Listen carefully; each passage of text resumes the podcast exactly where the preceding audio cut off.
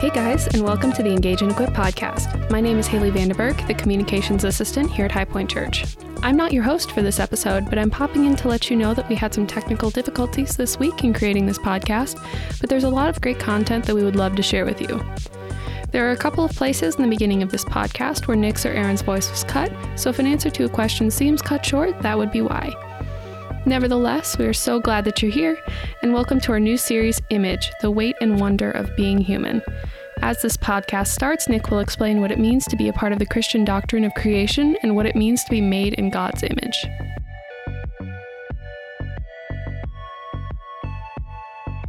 The concept of what it means to be a human being is part of the Christian doctrine of creation, but it's also its own body of knowledge that we call in theology anthropology, which we'll define in just a minute.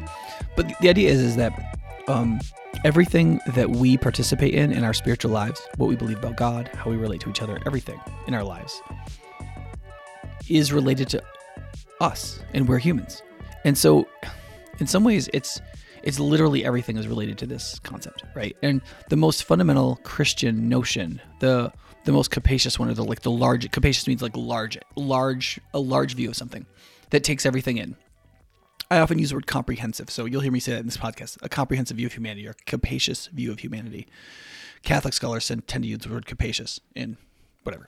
So the point is like, if you take this bigger view of humanity and you say, what's the word I put on top of it, right? That says what we are to God or what God has made us to be spiritual creatures. The imago Dei or the image of God, that we're made in God's image, that concept is in some ways the catch-all for this broader understanding of what a human being is. And so for Christians to understand what it means to be made in the image of God, whether they like to say the Latin imago Dei or not, is super fundamental to everything we believe about God, salvation, the church, our lives, everything. We'll get to that at the end about what are some practical examples of this? But the answer is everything is the practical example, because everything that we do as human beings. And if we get what a human being is wrong, we'll get literally everything wrong. And when I was in seminary 20-something years ago, Don Carson, one of my professors, said, he said this, he said, 20 years ago, so that would be like 45 years ago, right? He said, when you go to universities, it used to be they would ask good questions about the resurrection of Jesus or about something from the Bible like that Jesus said. He said 20 years ago, he said, people can't even do that now. But what they're really uncomfortable with is the idea of sin. But that we as human beings are sinful, inherently sinful, right? Mm-hmm. And he's like, if you can get across the idea of sin, then you might be able to get the idea across of a savior who died and rose from the dead and so on in the whole Christian gospel. Yeah. 20 years later, that has we've regressed as a human race even further. Now it's not that we don't ask good questions about Jesus and the resurrection or whatever. We just dismiss that. And it's not that we don't understand the doctrine of sin. We can't even conceptualize what evil is anymore. Yeah. We've actually gotten to the point now where we're so delusional in intentionally departing from the knowledge of God, we actually are losing our grip on what it means to be a human being. We don't actually know what a human being is. One professor who wrote The Rise and Triumph of Modern Individualism, I think it's, who we've tried to get on the podcast, but we can't get for a couple semesters here. Shoot, I'm trying to think of his name right now. I can't. Anyway, he starts his book on how the sexual revolution changed how we understood humanity. He says, a physical man says, I am a woman. How did this become an intelligible sentence? Not a true sentence, not a moral sentence, not one that we just accept societally, but he's like, how did that sentence come to mean something? Like we actually could say, oh, I know what that means. Because throughout virtually all of human history, nobody would have known what that meant. Because the idea that your inner psychological experience of yourself is more real than the physical body that you inhabit.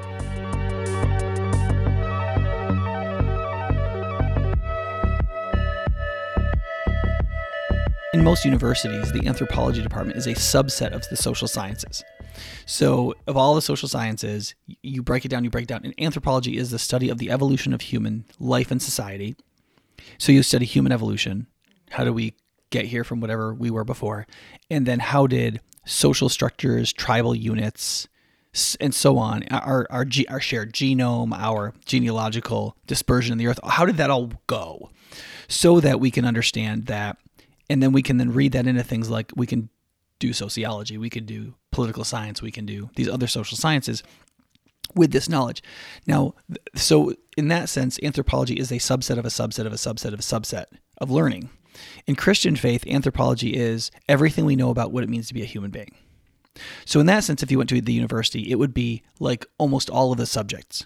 It would be all of the humanities, literature, poetry, theology, all of that would be part of anthropology, right? Because in a sense, like anything that helps us know what it means to be a human being. But remember, the Christian view of the human being is capacious. It's large. Mm-hmm. So poetry is as important part of theological anthropology as is our genetic origins.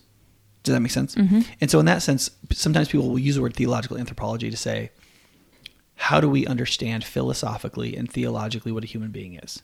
If that's not what they're doing in anthropology departments at the university. Sure. Does that make sense? Yeah.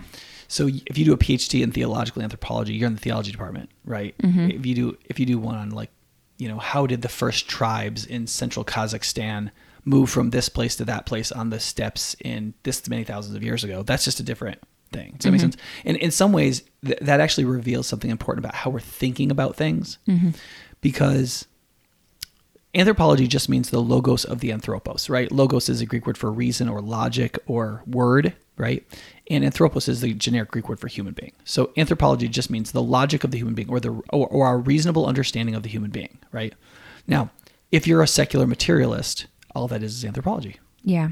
Or the anthropology plus the other social sciences, but not really the humanities. The humanities aren't scientific, right? However, the humanities know things the social sciences can't know that are true and that must be known to live in a humane way. So there's a certain way to pursue anthropology in a materialist sense that will make you inhumane. It makes people less human by studying humanity, right? Which is kind of ironic, right? Yeah. So, and lots of people have pointed this out, that without the humanities, without things like music and poetry and theology and philosophy and all these kinds of things, you get a really distorted view of the human being. Yeah. So Christians can be totally for the discipline of anthropology. I mean, it's good that we study human origins as best we can understand them and how that's developed, but that's not what a Christian preacher means. That's not what a Christian means when they say, I think understanding like our anthropology, like what human beings are, is fundamental. That's what I mean. What's fundamental is theological anthropology. Yeah. And I think anthropology as a subset university discipline can really inform that. And there's a lot of discussion about that now, like, but that's not the point. Does that make sense? So when I say anthropology, I'm not just saying, I'm talking about theology instead of science. That's not what I'm saying. What I'm saying is, when I say anthropology, I mean that in the theological sense, and it's capacious. It takes in everything. So it's theology, it's philosophy, it's all of the social sciences, it's all of the humanities, and it's a good bit of the hard sciences. Yeah. All of that is relevant. The reason I say this is because I know somebody asked something about, I think there was an AMA question about is this really a biblical sermon, or are you trying to be scientific and blah, blah, blah, all this kind of stuff? Why do we need to include other departments like philosophy or psychology? Right. And the answer is the Bible is always enough to do what the Bible is trying to do. Yes. But that doesn't mean there's no other kinds of knowledge and that Christians shouldn't be integrating that knowledge. Right. So part of this whole program was I did a focus group with a bunch of doctors and scientists. And we talked about integrating the knowledge of their field that they're wielding out there in the secular realm relative to this, what the scripture teaches, and how do those two things go together? And it's not just to bring the scientific information into the church, which I think is relevant. It's also to integrate theological anthropology with like what one doctor's doing in neurology, what another woman is doing in childhood cancer, and so on. Because some of these people have said, in the medical field, we do treat people as though the university anthropology is the only thing relevant. What's your genetics? How did you evolve? What can we do physically? But what the childhood oncologist, the pediatric oncologist said was, but what we find is that how people feel when they're sick makes a huge difference in how they recover, right? Yeah. Well, that's not part of anthropology. That's part of something else, right? That's actually part of the humanities. It's about how does human spirit, which is something that is very difficult to quantify neurologically, function. We know that it affects people's healing, but you can't get that from an EKG, right? Yeah. So so Christianity isn't dealing with something that's like this fanciful, unscientific thing. It's dealing with a much more integrative form of logic and thinking and philosophy and theology that takes in everything. And so when we preach about it in this context, we want to be integrative, not because the Bible needs all this other stuff holding it up, but because part of what shows people the Bible's relevance and allows the Bible to have its full weight in society is when Christians integrate the knowledge. Yeah. So people see how the Bible is doing more than just telling us a certain subset of religious things that they allow it to say. The Bible tells us what human beings are. And if we look for that in these other fields and we correlate them together, it says, it shows that the Bible is describing reality. It always has, it always will, because God always does that. And I think it, when I say it, quote, supports the Bible, it doesn't mean the Bible, quote, needs it. Sure. It's to show, I'm showing how the Bible is relevant to those things so that people can understand it, so that they can see it.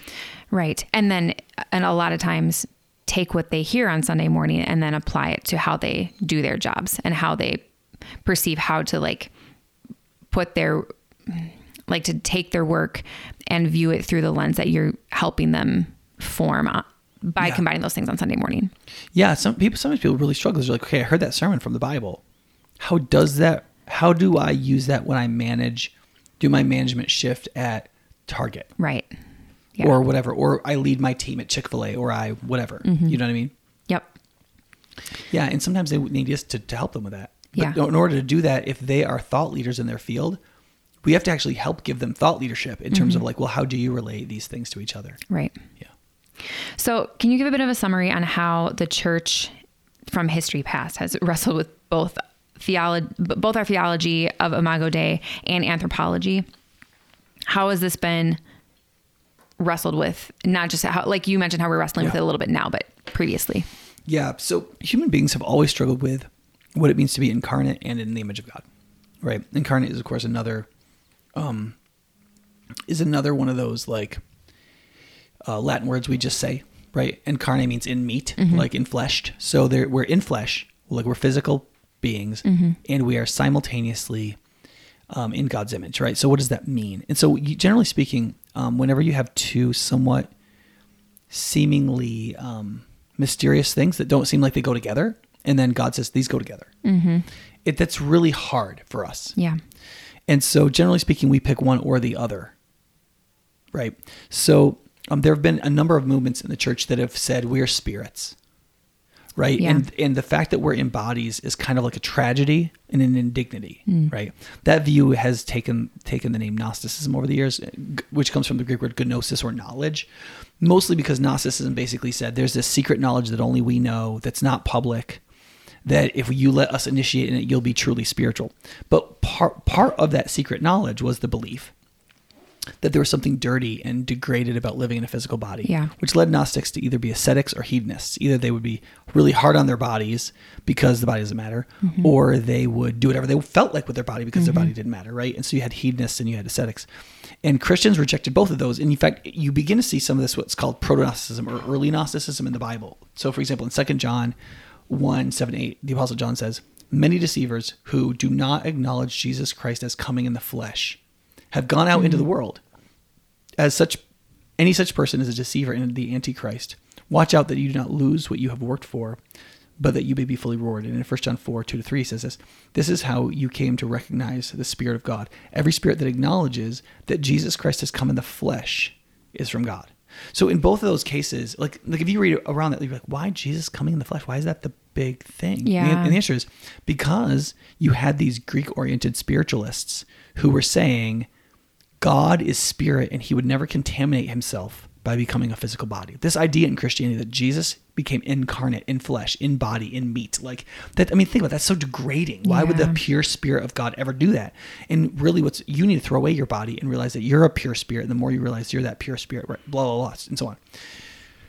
Yeah. John's like, nope, that's the Antichrist. And so if you're listening to somebody who's being moved by and taught by a spirit, and that spirit doesn't acknowledge that Jesus Christ came in a physical human body, he became man, fully man, right? Then you're talking to somebody who's against Christ, who's against the gospel, who's against God, right? And you see this like, in some version of Gnosticism has always existed, right? They become popular and not popular, but like even now there's a form of personalism or like subjectivism where people are like, whatever I am in my mind is what I really am, which is a version of Gnosticism, right? It's the immaterial, non-physical thing that I call myself is the thing that's real, and everything else is not real. And so I can determine everything else from the thing I'm calling real, which is this quote spirit, right? And so people will say, well, this is my psychology or my brain or my neurology, whatever they want to say, but it's their mind. It's the immaterial self that they imagine that they are, or they believe that they are, and that determines their nature, and that you can do that, right? So Gnosticism was huge. There are lots of versions of that. In Greek philosophy, the form of something or its spirit was pure and greater than the physical reality of the thing. Mm. There's also myths in Greek theology or Greek mythology about like the degradation of human bodies from like, there were these like the gold creatures that, and they failed, like, and the gods got rid of them. They made silver and then they ultimately made clay. And yeah. We are those clay creatures and we kind of stink, but we're not worth wiping out kind of thing. So there's all kinds of like anti-body things. And you can imagine like if half the children die before the age of 5 and most people have some kind of chronic ailment because there's no modern medicine, you live in a fairly physically brutal world. Mm-hmm. The idea that spirit ultimately transcends the horror of the world in which we're living in and the body is this thing that just dies and is wasting away and so on is very attractive. Yeah. Does that make sense? Yep. So you could see why people believed it, but the church fathers and Jesus and the apostles always said, no, you have to understand that we are made in God's image. So we're not just animals. We have a moral character. We can't just do anything we want. Our lives do matter, right? It produces meaning and responsibility, and we are in flesh as these creatures, right? And then how do you deal with the problem that there seems to be a conflict in the human soul, right? The human condition is what that's been called throughout Western history, at least, where like I want to sin, like I want to do things that are immoral. I don't want to live out the image of God, even with the capacities of the image of God. Mm-hmm. So my ability to be rational is from the image of God, but I want to use it in very fleshly ways, right? Yeah. I'm embodied in such a way, but my rationality or the image of God inside of me, that's a lot of things, not just my rationality, would say, well, the way you should use, for example, your sexuality is to pick one woman, to form a family, to have a comprehensive union, to walk through life together all the way to the end, to have a covenant together. Rationality dictates that that's justice, but that's not what I physically want to do, right? And so what do I do with that conflict, right? So you have this idea of the image of God, which is our human nature. We're in flesh in the image of God. But then there's also the human condition.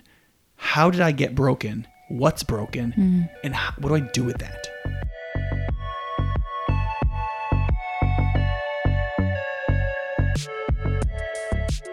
And you could say, well, you're just picking on LGBT people. Well, the thing is that the LGBT people are the people who protect everybody else.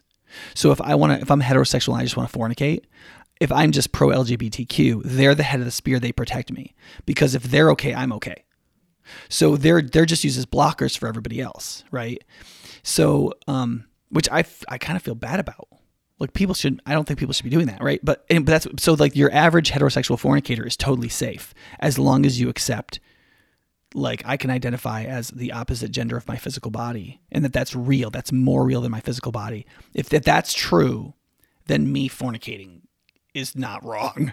Like how could you possibly, right? So there's that. You can also see this relative to race. Like one of the responsibilities we don't want to accept is our mutual solidarity with one another as a people who have come from one blood, right? So you see this with racial stuff that like there are some people saying, we should have more solidarity than this. How can you treat us this way? And other people saying, why am I responsible for you? Right? This literally goes back to Cain and Abel. Am I my brother's keeper? Right? Like, what is the nature of my relationship? Like, are you if you concede the person is your brother, then the answer is yes. Right? Like the sentence, am I my brother's keeper is literally a nonsensical question, right? Am I Abel's keeper? Now that might make sense. But when you say, am I my brother's keeper? The very nature of the natural relationship of brothers is that you are their keeper. So if you live in a world in which you're not your brother's keeper, you don't live in a world where there are humans, right? And so those kind of mandatory relationships of the social nature of human existence, those responsibilities people want to reject, but they also still want the meaning. This is why you get cohabitation. Right. I get all the meaning of a long-term monogamous relationship without all the responsibilities. I'm going to be here forever, right? But the problem is you don't get all the meaning because what you're doing isn't what it means. And it's unjust. Yeah. So you're committing wickedness, which is a mark which pushes against your rejoicing in the meaning, because part of the meaning is this thing that I'm doing means something and is beautiful and good. Mm-hmm. And you say, well, my living with my spouse is good because I love it, right? It's good in these partialities, but because you don't accept the thing comprehensively, it also has built in wickednesses. Yeah. So right?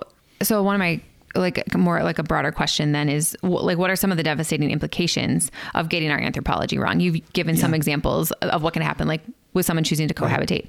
Right. Yeah. I mean, so people are going to get mad about all of these, right? Because if I say these, people go, oh, well, you can't say that. Right. But this just goes to show how deep a thing this is. Yeah. Right.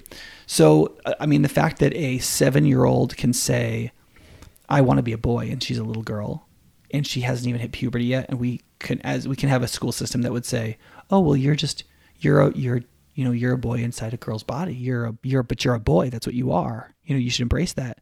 It's monstrous, right? And it's a false anthropology, right? 100 million people died in the 20th century under socialism. Pope John Paul II, who was a native of Poland and lived under and suffered under communism for many years, what he said about socialism was, among all of its evils, at the root, it was rooted in an anthropological fallacy. It talked about people and treated people falsely. It what Marxism and socialist doctrine says a human being is isn't what a human being is. What it says their relations to each other are isn't what they are. Yeah, and it's one of the reasons why the first thing that communists and socialists always attacked was religion and the family. That like the institution of the church, how that there's a place that's, because socialism was fundamentally materialist. So it denied the imago Dei. Yeah. That's why you can put people in gas chambers. That's why you can let people freeze to death in negative 50 below in the Gulag Archipelago in Russia and not think a thing of it. They're just, I mean, you got to crack some eggs to make an omelet. Yeah. This idea that human beings are eggs that you can crack to make an omelet is a rejection of the imago Dei. Yeah. Right? That your image of the utopian future is what matters. Right? And whoever gets there gets there, but like, you know, it's fine if we kill people on the way. Yeah. You see, the Christian could never say that, right? For Jesus, the means are the ends. Mm-hmm. And for the socialist, the ends are the means. And so it's a complete reversal of the human idea. And it rejects all of the fundamental natural associations. So once you start looking at all of society as materialist, and that leads you to be skeptical about natural affection. Yeah. And love as a spiritual identity, then you think, oh, well, what is the relationship between a mother and their child? Well, it's economic, right? The child needs the mother in some sense wants the child, right? And so, right, she gets fulfillment, the child gets food. Yeah. And you like flatten out the whole world so that nothing really means anything other than it's like homo economicus, like it's economic end or advantage. And then you say, see, we're all just competing against each other economically. Therefore, the lower classes are really in this like struggle to death for the upper classes. And you see how this is going. Right.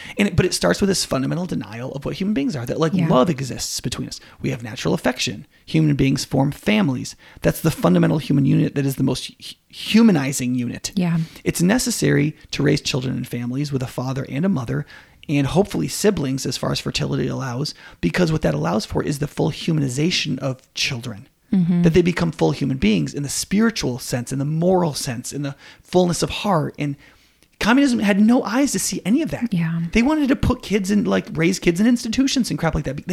They couldn't understand why being at a mother's breast would matter for a baby. Yeah. And you're like, how could anybody be that stupid? You know, like people might listen out and go, look, I'm an atheist, I'm a materialist, but I'm not that stupid.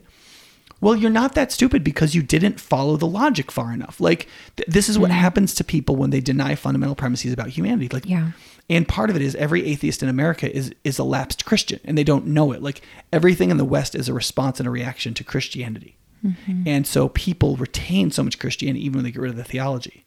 So people don't realize that what's good, like if you can be a materialist in America and you don't even know that what's good about your anthropology came from Christianity. And what's wrong with it is what you got rid of from Christianity. Right. But I'm not just trying to be mean to people who aren't Christians, because the fact is that most Christians have a really screwed up anthropology.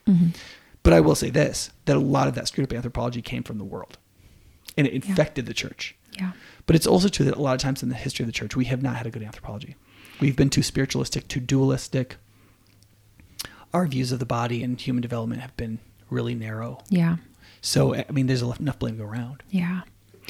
So there's, I mean, there's from the smallest scale to the largest scale, they're incredible, horrifying, enormous implications. But the opposite is true as well. Where we get the doctrine of humanity right, there's a lot of beautiful flourishing. Yeah. And one of the ways I would say that's happened at High Point Church is I've tried to preach the good of covenantal marriage, the receiving of children, how that's like a death that brings a life, and that it's natural in this cycle of being. And losing your youth in devotion to one another and in devotion to children and so on is a good, and that you don't have to win at everything. You can like enjoy raising children together, and that accepting the natural nature of that, even though it's not very exotic, is wholesomely good, right? And what I've seen in High Point Church is people daring to get married, people daring to have children. Yeah.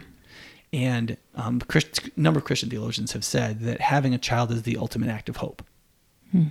And I think that's true. So, yeah. So I have seen, like, because like there, a lot of people are delaying marriage, like younger people delay marriage until 28 or something like that. And then they're trying to have kids in their mid 30s. And then they find out they're more infertile than they thought. And now they're devastated in later life because they didn't have the family they'd hoped for. And I've tried to reverse that. And we've seen a lot of beautiful success, I think. And, and it came from getting your anthropology right so that you could get your sexuality right, so that you could get your family theology right, so that you could get your theology about children right. Like, what is a child? And like to get all that straightened out. And if you get straightened out, like, oh my gosh, people can live it out. Yeah. But if you believe that everything's materialist and a child is an imposition on your freedom, well, then how are you going to live? You're going to live as though that's true. Yeah. And it's terrifying and terrible. Yeah. So earlier, well, we've talked about how, like, there's a number of ways that this, like, getting this right will affect our lives. And when I asked you these questions earlier, you came up with this very long list of very practical, questions that we may come across in our minds that are related to this as examples of, like, the kinds of things we can ask. Will you share those? Yeah. So you wrote the question, how does what we cover today connect to our daily lives? I'm like, oh my gosh, everything. Let me say a little bit about that I said preparatory to this, is that this doctrine literally connects to everything in every way. The only reason we don't know this is because our anthropology is generally assumed and absorbed. Those two words are important, assumed and absorbed. So, like, what you think about what a human being is, you may be like, well, why do I have to cover this in church? Like, this is the... because your anthropology is assumed and absorbed. And those aren't necessarily good, right? Like, we assume what we think we understand human beings, and then we've absorbed whatever we absorb from our lives, from our families, and so on. And sometimes that's right. Sometimes it's really wrong. And so to start with the Christian doctrine and understanding of what a human being is like, has to change us on the level of feelings. Yeah. Because what we think about humans comes up in our intuitions more than our rational thought, right? But in terms of our rational thought, you'd be like, well, Nick, what do I apply this to? So here's the list I came up with. What time should I go to bed? Should I get a tattoo? Should I cremate my mother's remains? Should I ride a motorcycle? Should I stay single or get married? Should you sleep with your girlfriend or boyfriend? Can you be a woman if you were born in a male body? Why do I have to tell the truth? Should I play football at the highest level I'm able, or volleyball? What do I owe my family? What is the right form of government? Should people use or own firearms? Should we outlaw sugar? Should students write down notes by hands with pens or type them out on computers? Because you can type more notes if you type it out, but you remember more if you write it with your hand, right? What time of day should we do our devotions? How should a worship service be structured in terms of posture, elements, consecration, concentration, enhancements, and so on? Should anybody use smartphones? Should you be able to pick out your friends and your spouse, or should they be assigned to you so that we could pursue genetic and social equity? Is racism correct or mistaken? Are men better than women, or different, and in what ways? Is it better to live longer, or to live in a morally noble way? Imagine you live in a communist nation, and in a situation where nobility could get you killed. Should you pick long life, or should you pick nobility? Are people poor because they need discipline, or because they need more resources? And so on. I mean, you just could go on and on forever. Yeah. And all these questions are essentially, what's a human being? The first question is, what's a human being? Yeah. So pastorally, like, I look at, how would you answer someone if they're like, I could do this for literally everything. How do I not go crazy? How do I not just wonder how to take a step? Like the sugar question. I mean, like, do I cut out sugar or not? Like, I could spend days thinking on that one. And that's just like one aspect of my life. Like, how do you not get overwhelmed, or like to determine what you should do? Well, I mean, thinking morally is by its very nature overwhelming, right? If you believe that there are moral principles in the world, there is such a thing as right and wrong, and you believe that it functions on a level of love, so it's functioning on a very fine level, that means everything that you do in your life is right or wrong, right? Or in some way, in some magnitude, and that is by itself overwhelming. So the minute you admit that you're a moral creature, which is necessary once you admit that your life has any meaning, which everybody wants to believe, right? It entails morality, and then you're locked into more meaning than you want, right? So I think everybody's stuck with that. The question is that, so how do you not get overwhelmed? Well, the best way to not get overwhelmed is to have the proper shortcuts rather than bad shortcuts, right? So the way God's designed your mind to work is to have fast thinking in your intuitions and slow thinking in your reasoned rationality. So what you do is you with your reasoned rationality, you think this through as deeply as you can. Mm-hmm.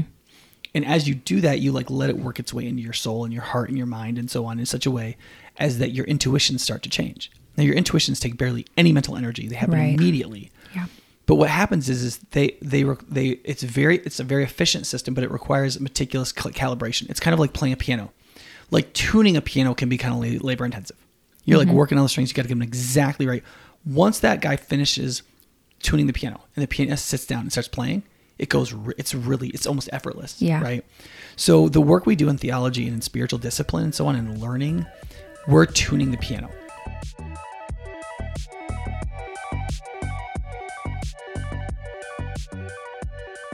I was talking with one person about a tattoo, right? He was like, I think I'm gonna get a really awesome tattoo. This person was an artist. And they're like, I'm gonna get this tattoo. This is what I'm thinking, right? And he's like, what do you think about that? I was like, do you really want to know what I think about that? He's like, yeah, I really want to know. I was like, because once I tell you, you can't unhear it. Mm-hmm. He's like, yeah, okay. I said, you're an artist. Yes. Okay. I think here's a question to ask yourself. Is your physical body a piece of art, or is your physical body a canvas? Right? Because if you believe your body's a canvas, right, then shoot, tattoos, right? If your body is itself a work of art, right, you're spray painting the art, essentially. You know what I mean? Like somebody puts like this great like bronze statue in a like this place in a city, and somebody comes in like spray paints like their graffiti on it. Mm-hmm. And you're kind of like, that takes away from the art. It doesn't really add to it. Yeah. Now, some people, that's kind of an extremist way to think about it. Okay, but you know, that might be a good place to start. Right. Well, and for you, that's how you've thought this through, at least that question through for yourself. And somebody asked you for your opinion, and so you shared it. Yeah. Yeah. And I think some of these questions, Christians will disagree on the result, but I still think they can think it through by the right criteria. Yeah. So like the early Christians were adamantly against cremation. Mm-hmm. They believed that it was morally wrong. But they lived in a culture that was materialist, and they believed that once you burned up the body, it was gone forever because the souls of people went to Tartarus, and that was all there was. Yeah. And so burying people whole and burying them facing the east was a witness to the resurrection in burial. Yeah. And for them, it was really important. That's why they were willing to like carve out like catacombs under the city of Rome, and that was like kind of a novel thing because they're like, no, we're going to bury people, and So, but there are Christians now who are kind of like, look, Jesus can raise anybody from anything, and I don't think it's a witness to anything, and I don't think God needs us. I mean, every body decomposes. Right. I mean, God's going to literally have to reconstitute the whole human body. Right. Like whether or not you can locate all your bones is not a thing. Right. And this may be a crude way to talk about it, but like it may be if you're thinking more about how to embrace your humanness through like stewarding your finance as well. And like what God has given you that way. And it's cheaper to cremate versus having like a burial. Like that might be the way in which you're thinking through and processing to come to that conclusion. Yeah. If you give $3,000 to a friend who's trying to adopt instead of pay the extra to have somebody buried. Right. Is that right? Yeah. You know? Or is that too instrumentalist, a way to think about it, right? Right. Obviously, these are complicated questions, but like I think the smartphone question is another one. Should anybody have a smartphone? Well, maybe you could answer that yes or no, but I think any wise Christian would say about a smartphone, there are ways of having a smartphone and there are ways no Christian should have a smartphone. Mm-hmm. Right? You might be able to argue that social media isn't inherently inhuman. I don't think it's inherently inhuman. I think it might be inherently inhuman given the condition we're in. If we were just embodied and in the image of God and that we weren't broken, then maybe social media would be a really cool way to share all of our accomplishments with each other. We could all mutually rejoice in each other's lives in beautiful, upbuilding kinds of ways. But given the fall, I think it might be inhuman to think that those tools could produce good. Yeah. Right? Yeah. For example, I could imagine non-fallen humans that some form of socialism might work with. Mm-hmm. That might work. I'm not sure. I think it's probably, the whole system is probably unjust, but I think people could choose full cooperation and forego ownership. I mean, Christians have done that. They were called monasteries. Mm, right. Right. Yeah. But it was voluntary, but it existed. Right.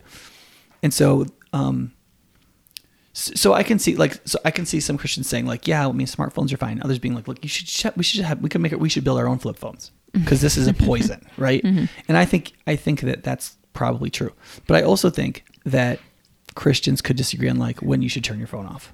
Yeah. Should you be able to bring it to the dinner table? When do you, like when you go out with friends, should you only bring one smartphone with you and leave all the rest at the house you meet at? Yeah. Or does everybody else turn theirs off? Right?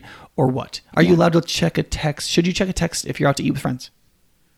Other than your babysitter, right? Like, should you, et cetera, right? Does that make sense? Yep. And so that, what that comes down to are questions of like, what's a human being? You're like, okay. But then it's questions like, how do human beings develop? How do they build habits?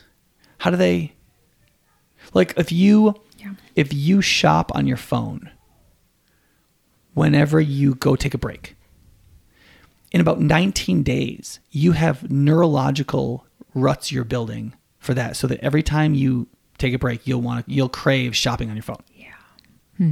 And now that's becoming increasingly automatic. You're becoming less free, right? Yeah. And it's harder to break that after because your brain's trying to help you. You're like, oh, this is what we do. So I'll make a pattern and then it'll be easier. I mean, God made your brain to function a way to help you. Yeah. The problem is what it does is it locks in everything. Yeah. And so every time you engage in a bad habit, something that's really not good for you, it becomes increasingly more materialistically instantiated in your soul, like in your being, in your mind. And then it's harder to break. Yeah. Does that make sense? Yeah. And so in that sense, you're like, well, do smartphones deform us by the very system and structure of how they exist? You see, that's a question of, well, what are you? How are you formed as a human being? Yeah. How do you learn things? How do things become habits? How is your attention drawn to some things rather than others? Like the fact that, like, it doesn't, wouldn't, it, you could imagine a world in which we weren't drawn to video over audio. But if I show you a video and I'm playing an audio and I say, pay attention to this audio while I'm showing you this video, then maybe you can do it. I certainly can't. Yeah. I did that in a sermon once where I played like a video and I was like reading something from John Owen. It was like, what did I read from John Owen? I was like, we have no idea, right? Like that's, I was trying to say, look, you can say what you want about what you wish you were, but you are the kind of creature that if I hit you two of your senses, including your sense of sight, which is your strongest sense, and then I try to hit one of your other senses that I'm already using with the other thing, you can't do it. Yeah. No matter how much you want to believe you can. Yeah. Does that make sense? I tried for a good part of my adult life to sleep 6 hours a night because I believed that if I wanted to do it bad enough, I could do it. Like only 6 hours? You're only saying? 6 hours, right. But my physical body requires 8. Yeah. And I have I want those 2 hours so bad. And I just can't have them. Yeah. Because this is the flesh. I mean, like this is the constitution I have. There's some people sleep 4 hours, they're fine. Yeah. And I'm not one of them. And I'm like on one level I could be like, I could be angry about this, but what can you do? This is, I'm embodied. God chose this for me. It's not an injustice. It's not an indignity. Like when I'm raised from the dead, I'll be in a body. Yeah. God thinks that bodies are fine, that they're good. Being immaterial isn't bad. Yeah. And so like these kinds of realizations are really important. Yeah. I mean, I think for like a lot of people feel really negative about their physical bodies. Like I can't imagine trying to be a woman in our culture where women are so objectified by the fine differences in their looks. You know, I remember older men are always like more sanguine about this, but like, I remember talking with this younger guy in California. I was doing a ministry thing there and he's like, yeah, I'm dating this girl. She's really nice. She's really godly. She's like, I'm just a little concerned. Like, I don't know if she's like good looking enough. Like, I just feel like maybe she's just not pretty enough to like keep my attention or whatever. And I was like, is she female? You know, like in a young guy's mind where everything's about competition in a way that they don't even understand themselves. They're looking at this other woman and they're, you know, like, and everybody's pretty when they're young. And so like when you're in your 40s, you're like, yeah, if you're 20, you're just good looking. I mean, it's because you just have shiny skin and shiny hair. Like it's simple. And so I'm like, is she a woman? Does she have the normal parts women have? And he's like, well, yeah. I was like, I don't understand the problem. Like, God made your physical, your human embodied maleness drawn to her femaleness, not her height. Like, what are you talking about? Yeah. And on one level, he's kind of like, you're not playing fair because he knows I know what he means. I know that in the flesh, he wants the highest status woman who looks the most neonatal and fertile. And like, he's in competition with these other males because in some ways he thinks he's just an evolved ape and he just wants to get the top one. And he would love to have children with 74 of them so that all the babies of the next generation could be made in his image. Like, I get that. But like on another level, there is this reality that like, if you know you're a human being, you were made for the woman and the woman was made for the man and she is enough because she's a woman. Yeah. That's it. Yeah. And he's kind of like, okay, I don't like that answer. Yeah. But what was I trying to do as a pastor? I was trying to restore his anthropology. That's what I was trying to do. Yeah. Yeah. So the last question I want to wrap up here with is, how does all that we talked about today connect to the gospel? We've talked about how it mm-hmm. connects to our lives and how we should be thinking through what we're doing, but how does it relate to what Jesus has done for us? So Athanasius, a church father from the early centuries, said once, anything that is not assumed is not redeemed. He was talking about what it meant that Christ was a human being. And he said, because there were all these people trying to understand what it meant for Jesus to be man. And they're like, well, his divinity resided in his rationality. So he didn't take on human rationality. He was the rationality. And Athanasius is like, no. You have to believe that Jesus was 100% fully human and 100% fully God. And his divine nature inhabited his humanity in a way that the two were one, but distinguishable. Because his argument was, for Jesus to die for us fully, to redeem us fully, he had to be with us fully as a full human being. Yeah. It's why Gnosticism was a heresy. If Jesus didn't take on the body, then the body's not redeemed. Yeah. And the body is to be redeemed because we believe, remember, Christians don't believe that we'll be spirits hovering in clouds. We believe that God will remake the heavens and the earth. He will raise us bodily, reunite us with our immaterial selves, what we call souls, and we will live as that kind of a composite, comprehensive being embodied forever in a new heavens and a new earth. Mm-hmm. Eating from a tree of life. I don't think those things, some of those things I think are metaphorical, but I don't think that they're just metaphors. Yeah. The idea that we're going to be raised from the dead is not a metaphor. That's a literal thing. It's shown in places like Revelation, but it's said explicitly in places like 1 Corinthians 15. And so we're going to be embodied forever, right? So Jesus being fully man was critical to him being our savior. It also affirmed us as infleshed beings. Mm-hmm. There's all kinds of like that kind of stuff that you get into theologically, right? Yeah. But it's also important to recognize this, that Jesus is a whole savior. He's a capacious or comprehensive savior. He's come to save us in our entirety. Mm. And so any way that you don't really understand your humanity, you can't even conceptualize how he's saving you in that. Mm. And it's really hard to have any faith about it. Yeah. And so if you believe, for example, that like wounds can't be healed, like emotional wounds can't really be healed, then Jesus dying as a human being to heal us as human beings, which includes the fact that we inhabit and we hold on to these emotional wounds, right? We won't even think in those terms. We'll just be like, well, he saved me from my sins. I won't go to hell. Well, he did do that and you won't go to hell. And that's fantastic because you'll be in a body in hell and burning is terrible. Okay. Yeah. Like, so that is part of you being embodied and you living forever and you having the image of God, right? Part of the reason we can believe, for example, in damnation is because human beings develop, right? We can't help but develop. Either we're developing to the beatific vision, we're developing to become like the God we were made to image, or we are developing away from that God towards the selfish standards of Satan, right? I didn't mean to alliterate that so much, but like, you know what I mean? And so damnation in a sense is God judicially confirming what we've developmentally chosen for ourselves. Yeah. And so all of these are rooted in these like human categories. Godliness is about like building the habits of character. Like the apostles didn't say and couldn't have known that what we do with our souls gets written on our physical brains and that there's this composite nature too. They didn't know all that. But they knew that habits built character. Mm. They knew that pursuing certain practices like prayer changed the way we felt and thought about things. They understood that like focusing deeply on God or worshiping or singing, that the multisensory artistic nature of singing tapped into more than just one part of us. Why did God demand that human beings be singers of his praise? Like, where did this come from? This idea that poetry, singing, as well as content should be part of our adoration of him. Mm-hmm. Well, God knew that the multisensory nature of worship would bind us to him more deeply in character. That's why it says use instruments and stand up and clap your hands and raise your hands into the air and kneel and put your face down and tear your garments when you're mourning to like totally embody in your fleshness what the image of God is doing in you and through you and pointing you back to God. So, I mean, when I say literally everything, I literally mean literally everything relates to our understanding of what we are as human beings. Mm-hmm. And if you don't like calling it theological anthropology, whatever, I don't care. Mm-hmm.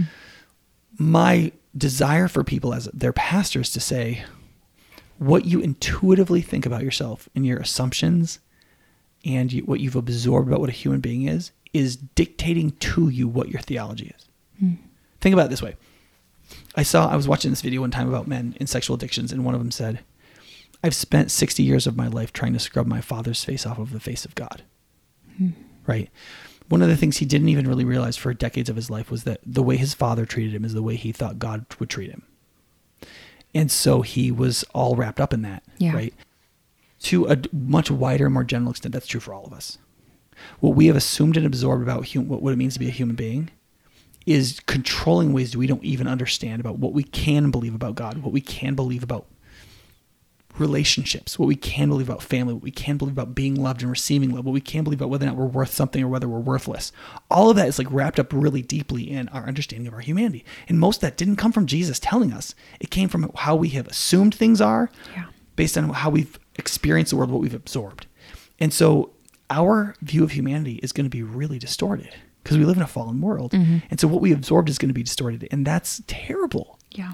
And so God is speaking to us about a theological anthropology all through the Bible, including giving his son as a human being so that as to rehabilitate the fact that it says in Ephesians 4, we were created to be like him in righteousness and holiness, and true righteousness and holiness. So the great gift, I mean, one of the things people talk about blessing, about the Bible talks about blessing, and the Bible talks about blessing a lot. And all that's rooted in our humanity. And that's why the great blessing is that we can participate in the divine nature and escape the corruption of the world. The great blessing is that we can live in true righteousness and holiness. Mm-hmm. You're like, well, how is that a big blessing? Well, what is true righteousness and holiness? Holiness is to be separate. That is what we were made for. That is like God, the imago Dei, right? Mm-hmm. And true righteousness meaning we're really living in right relationship to what we were meant to be in the creation that we're in.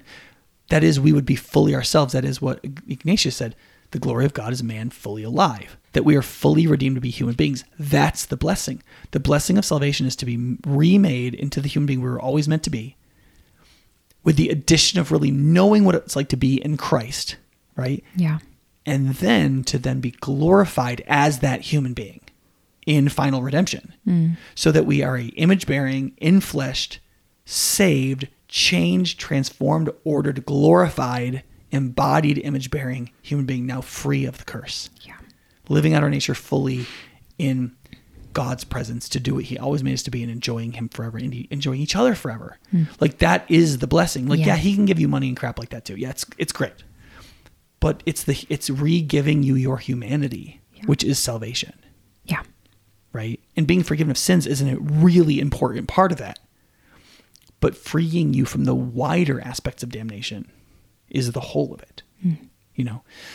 So I feel like the more we widen our theological anthropology, the more we see about ourselves, the more we see about God.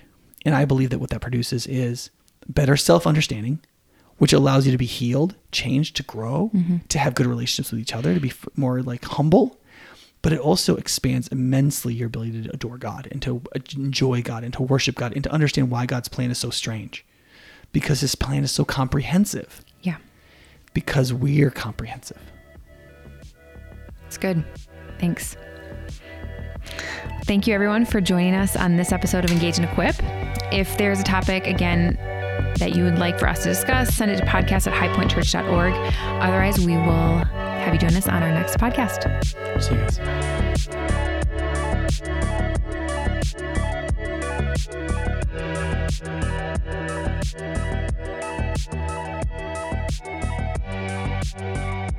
Thanks for listening to this episode of the Engage and Equip podcast. If you have a podcast idea or a question you'd like answered on the podcast, send us an email at podcast@highpointchurch.org. If you'd like to find more episodes, you can go online to highpointchurch.org/podcast. You can also find us on Google Podcasts, Apple Podcasts, Overcast, and other apps like those. We hope this episode is helpful to you as you grow in becoming a more substantive disciple and part of the local church. If this episode was helpful to you, rate or review us on Apple Podcasts or share this episode with a friend. Those are some of the best ways we have to reach new listeners. Until next time, thank you for listening to this episode of Engage and Equip.